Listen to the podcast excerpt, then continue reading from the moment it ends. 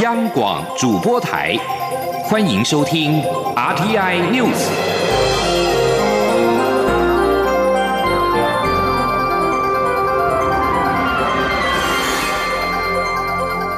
听众朋友您好，欢迎收听这节央广主播台提供给您的 RTI News，我是张顺祥。首先把新闻焦点关注到是中国河北的唐山市，今天清晨六点开始，接连发生了三起的地震。最大震度五点一级，部分的居民墙上的瓷砖被震落，邻近的北京跟天津都有感。中国地震台公布，今天上午的六点三十八分，在河北唐山市的古治区发生五点一级的地震，震央是位在北纬三十九点七六度，东经一百一十八点四四度，震源深度十公里。随后又在七点两分跟七点二十六分发生了两次的地震。震度分别是二点二级跟二点零级，震源深度则是十五公里跟十二公里。中国官媒央视报道，这一次五点一级的地震是周边两百公里内五年内最大的地震。微博上许多网友表示，河北、北京跟天津都有感到地震。网上的影片显示，有民众家中的吊灯摇晃剧烈。也有部分的居民墙上的瓷砖被震落。唐山市的消防支队透过官方的微博账号表示，没有人员伤亡，交通道路情形良好。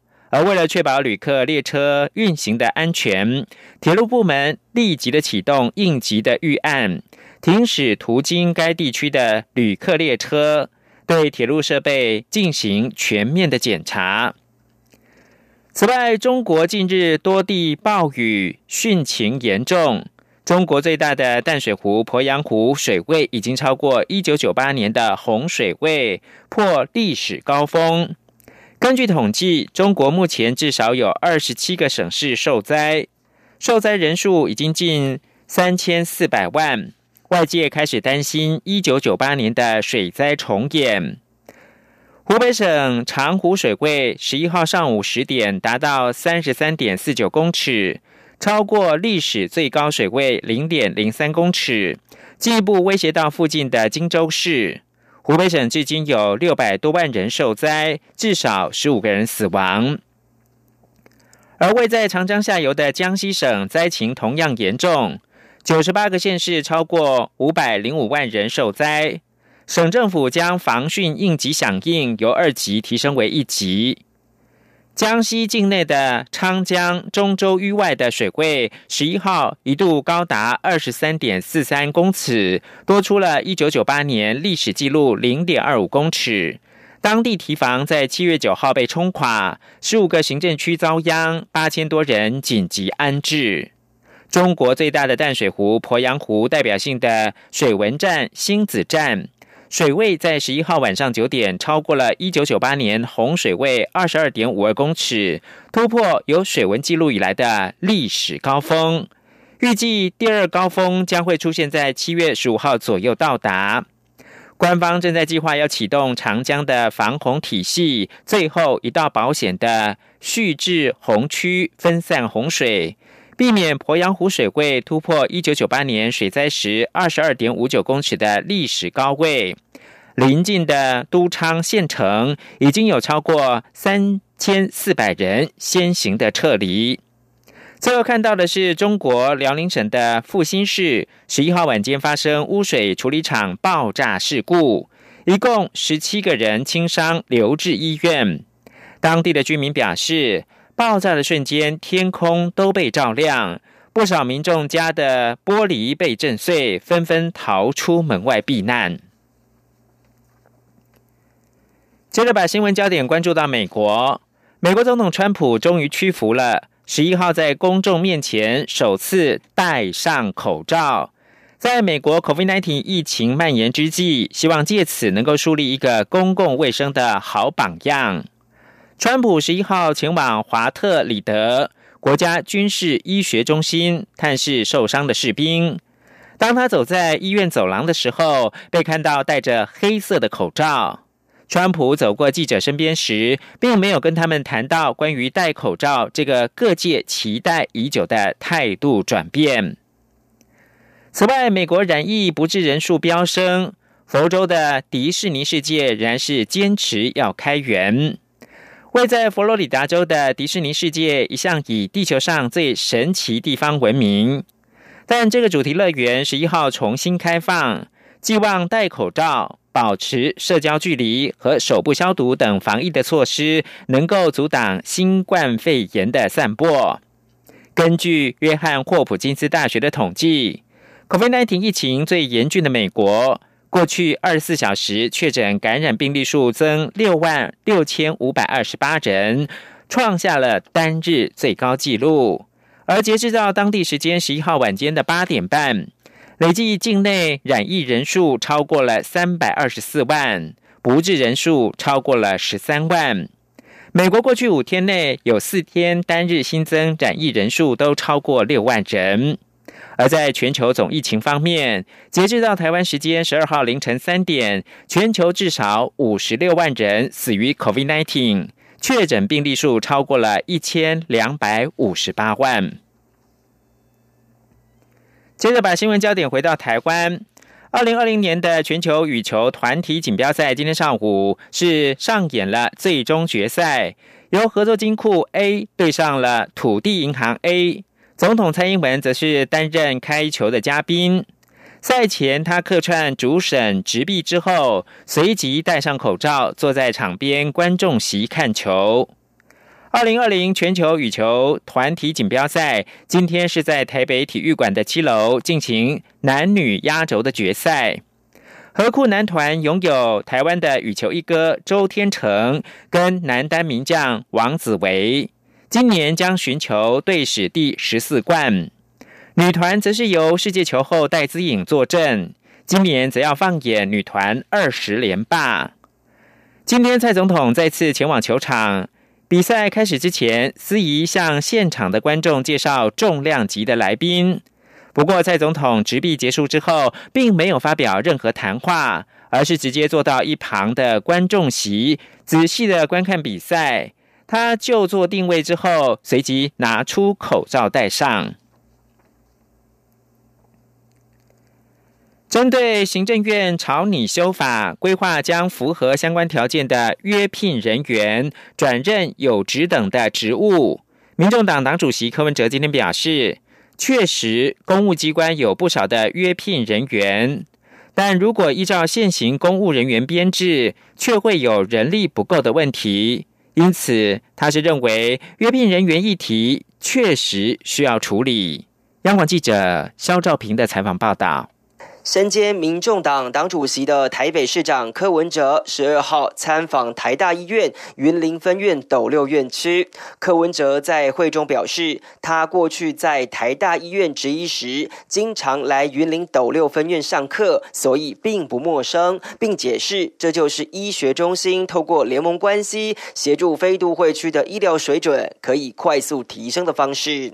而在会前，柯文哲也开放媒体联访，有媒体。提到行政院人事行政总处提出的约聘人员人事条例草案，指未来政府公开竞争零用的约聘人员，如果符合相关资格，得在禁用满三年后担任或兼任研究等机关机构组织法规定有职称职等的职务。对此，柯文哲受访表示，各机关确实有很多约聘人员，坦言这是需要处理的问题。他说：“就实务上，你看啊，每个机关里面阅聘雇人员都相当多的，所以阅聘雇跟那个正式公务员考试及格的人哦，到底权利义务要怎么划分，这还是要处理。因为事实上，如果按照目前公务人员的编制，很多事情是是不够人的。啊，另外一个问题是这样，要去改那个编制表，常常很困难。所以事实上。”每个公务机关里面有大量的阅兵部人员，这是事实嘛？但是要怎么处理，要有一个制度化。所以像这种事情，就是他要处理，但是怎么处理，恐怕还要再要再讨论讲清楚。有，所以通常是这样。还不清楚之前，我们也不会去随便给他做什么评论。不过，他的确是一个需要解决的问题。不止关注中央修法，柯文哲对前瞻二期预算案的审议过程也有意见。他受访时提到，虽然国民党团是以不投票方式表达立场，但他要求民众党立委至少要要求政府公布预算执行率。他说：“我所知好像是前瞻计划在目前在在实行端，你知道啊，应该执行率不到三十 percent。那个这样要有问题呢。如果预算执行率不到三十 percent 的，那你再拨那个前瞻六期的钱，我就非常有意见。”柯文哲表示，国民党团有没有战力是一回事，但民众党要求公布预算执行率，是为了财政纪律。中央广播电台记者肖兆平采访报道。为了使台北车站大厅更加的友善，台铁局台北站的站长涂维廷今天表示，他们除了在大厅贴上微笑地贴，改善环境的氛围之外，也决定要落实公共空间、公共使用、公民参与的会议共识。希望对大厅有各种想法的民众，不论是想站或坐，是支持或者是反对者，都可以到大厅内找到属于自己的空间。肖兆平的报道。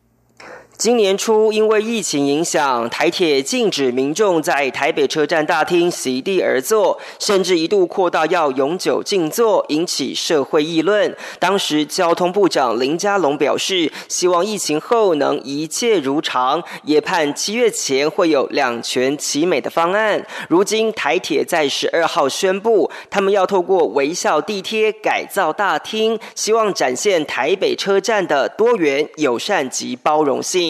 台铁台北站站长涂维廷表示，他们在十一号晚间列车收班后，运用微笑地贴进行车站大厅改造，希望展现车站的多元、友善以及包容性。重点就是回到公共空间、公共使用的精神。换言之，不论是想站或坐的民众，都可以在大厅找到自己的空间。他说：“原则上，公共空间、公共使用，那我们。”以打造友善的环境为目的下，我们欢迎啊，在北车大厅所有的旅客，他能够依照他的想法。